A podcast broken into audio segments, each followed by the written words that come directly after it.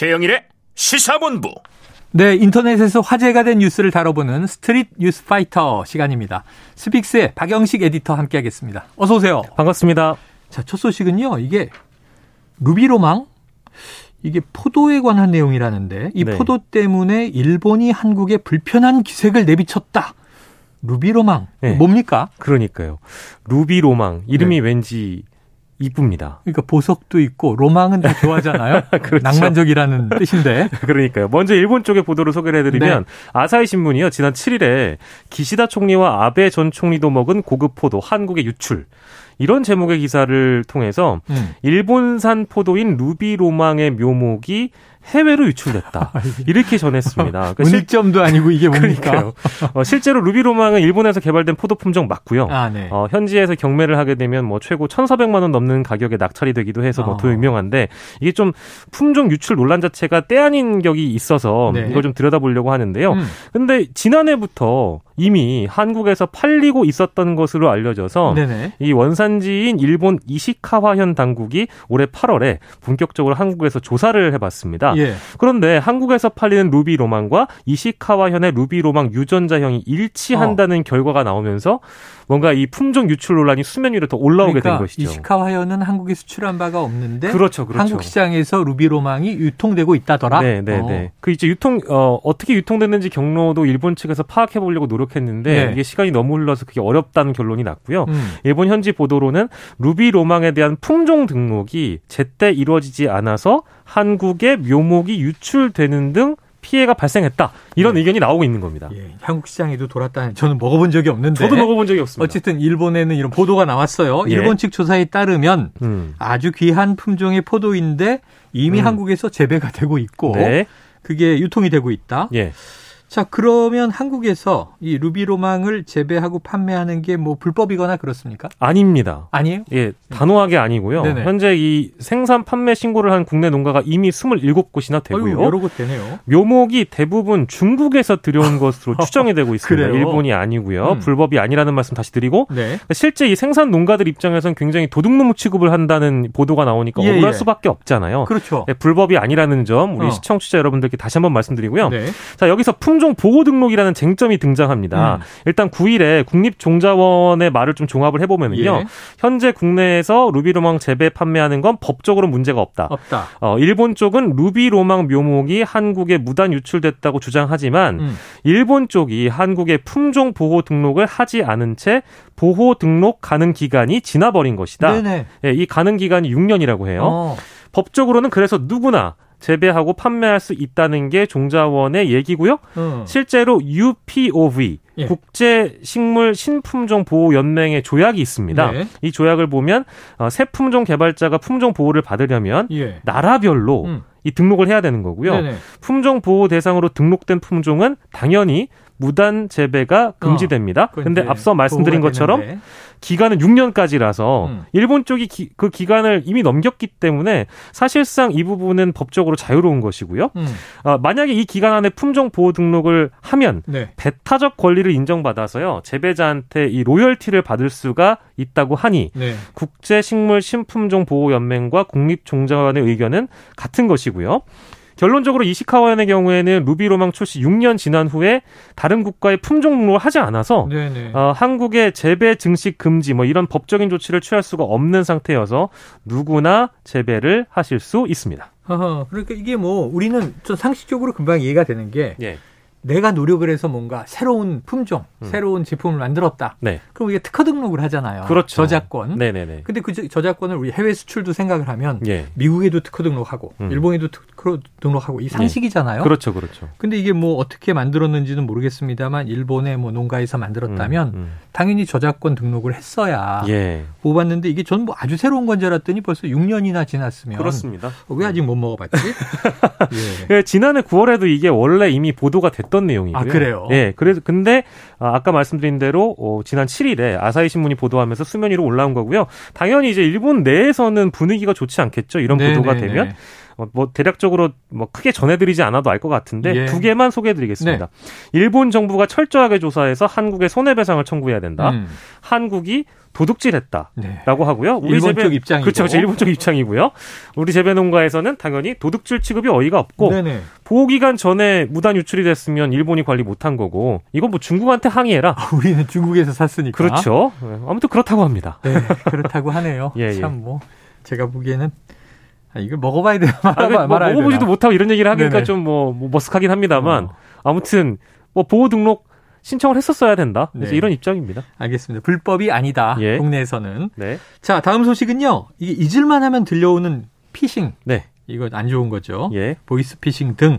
자, 자녀 사칭 메신저 피싱 범죄 조직과 공모해서 수십억 원을 챙긴 일당이 경찰에 잡혔군요. 네, 그렇습니다. 인천경찰청 광역수사대가 어, 컴퓨터 등 사용 사기, 금융거래법 위반 등의 혐의로 통장 협박 조직 국내 총책 A씨 등 25명을 구속하고요. 네. 15명을 불구속 입건했다고 어제 밝혔습니다. 음, 어, 자녀 사칭, 이 피싱 조직과 공모를 해서요. 네. 경기 평택시 한 오피스텔에서 지난해 11월부터 올 3월까지 총 320명에게서 21억 원을 챙긴 혐의를 받고 어허. 있는데요. 자녀 사칭 말씀드렸는데 네네. 엄마, 아빠 휴대폰 액정이 깨져서 어, 보험 가입 중인데 아빠 명의로 가입하려고 해요. 신분증이랑 계좌번호, 비밀번호 알려주세요라는 메시지를 보냅니다. 마치 자녀인 것처럼은요. 며칠 전에 제 지인이 당했는데 아, 아, 진짜요? 제 지인이 자녀가 없어요. 아, 그래서 깜짝 놀라서 이 다행입니다. 카톡에 올린 게 예.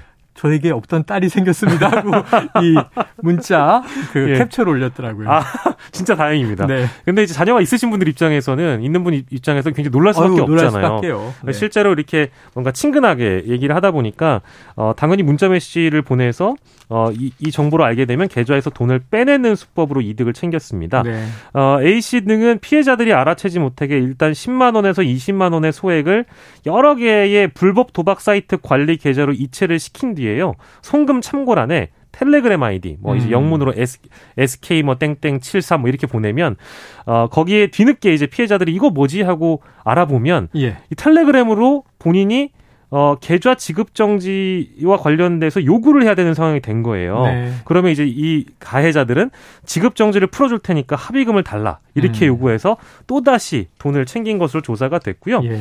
어, 이게 적게는 계좌 한 개당 100만 원에서 많게는 2천만 원으로 챙겼고.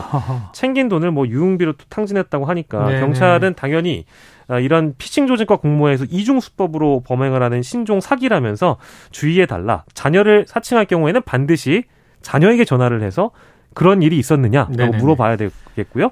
금융 정보 노출 주의하셔야겠습니다. 요즘엔 당연히 그렇게 하는데 또 이게 딱 이런 시간에 공교롭게 자녀가 통화가 안 되면 아 맞아요. 점점 불안해지기 시작하는데 그런 사례가 많습니다. 그럼에도 불구하고 꼭 확인을 거치지 않, 않으면 이런 경우는 쉽지 않습니다. 예. 이, 이런 경우는 그래도 이 저 자녀가 휴대폰 액정이 깨져서 보험, 가, 보험 가입하려고 하는데 부모님의 인적 사항을 알려- 알려달라. 네, 그럼 자녀와 이제 통화가 되고 예, 가짜구나 예. 혹은 진짜구나 판단하시면 되는데 네, 뭐 갑자기 자녀가 다쳤다고 네. 연락이 아, 그런 경우도 온다든가 있죠. 네, 그럼 네. 일단은 부모 입장에서는 네, 놀라서 상식적으로 판단하면 아니라는 걸 알 법한데도 예. 또 말리는 경우가 있어요. 예, 예. 그러니까 이제 보이스피싱의 방식은 계속 여러 가지로 달라지더라고요. 이걸 뭐 그런 표현으로 표현하는 게 맞는지 모르겠습니다만 네. 이 보이스 피싱 범죄도 진화하고 있기 때문에 그렇죠.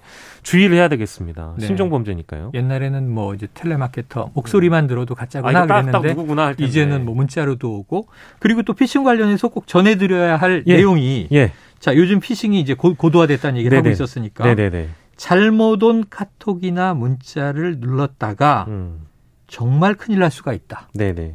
박영식 에디터가 좀 알려주시죠. 예, 이게 어, 있는 그대로 일단 소개를 해드리면요. 네. 문자나 카톡이 왔는데 웹 발신이라고 일단 뜹니다. 네. 그 상단 최상단부에 웹 발신하고 소괄호 열고 광고라고 떠요. 네.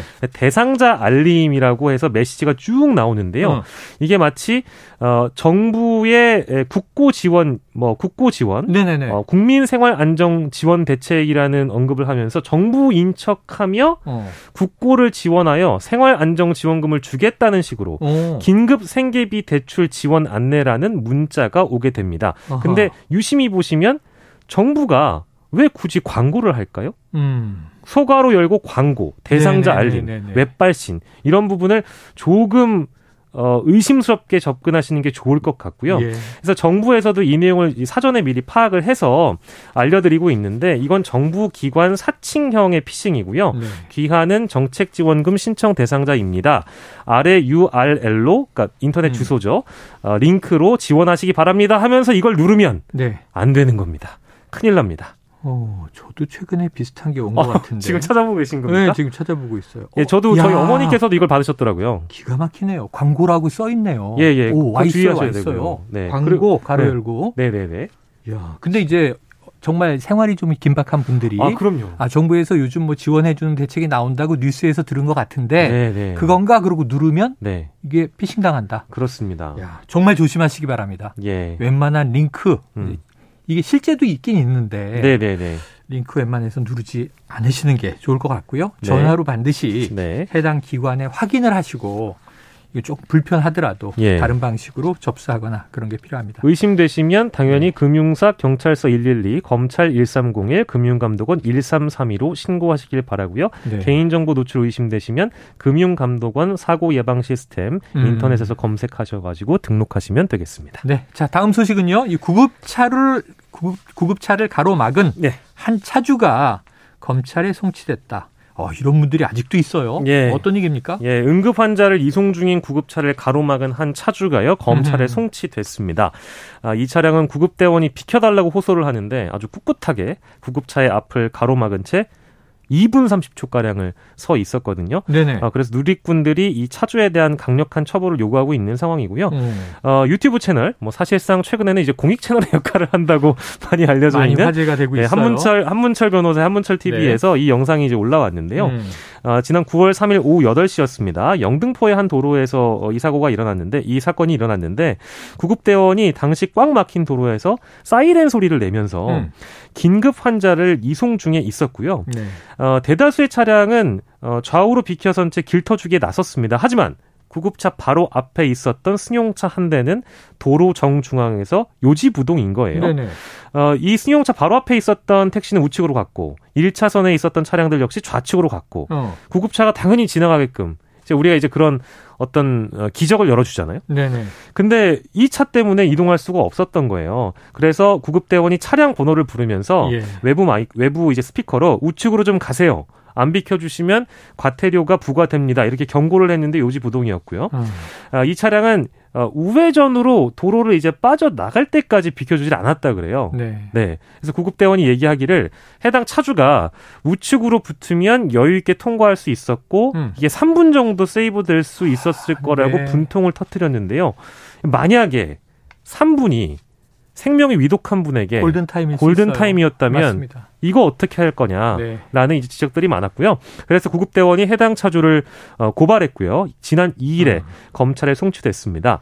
어, 설명하기를 고발 20일 만에 형사사법 포털에서 송치 결정되고 서울 남부검찰청으로 이관됐다고 알렸는데요. 음, 어, 강조해드리면 응급의료법 제12조입니다. 구급차 등의 응급 환자에 대한 구조, 이송, 응급처치 또는 어, 진료를 폭행, 위박, 협박, 협박, 위계, 위력 그 밖의 방법으로 방해하면 안 된다. 위반할 네. 경우에는 5년 이하의 징역 또는 5천만 원 이하의 벌금에 네. 처합니다. 도대체 왜 안 비켜준 건지 뭐 취재해 보셨어요? 아니요.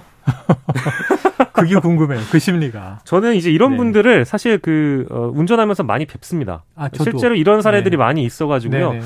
뭐 스마트폰을 하고 있을 수도 있고요, 첫째로. 네네. 아니면 뭐 음악을 크게 들을 수도 있고요. 아니면 전방 주시를 안 하고 있거나 음. 아니면 이제 미러를 보지 않는 경우도 있을 수 있겠습니다만 네. 항상 좌 어, 좌우 그리고 후방과 앞에 주시를 하시면서 이런 응급 상황에는 좀잘 네. 대비를 해주시는 게 그래요. 한 생명을 위해서 중요하지 않겠는가 싶습니다. 요즘에 안타까운 사고도 있었고 예. 사실은 운전하다가 네. 앰뷸런스 소리만 들어도 이제 긴장하게 되는데 네. 반드시 좀 협조해 주시기 바랍니다. 오늘 여기서 정리하죠. 지금까지 스픽스의 박영식 에디터였습니다. 고생하셨어요. 감사합니다. 네.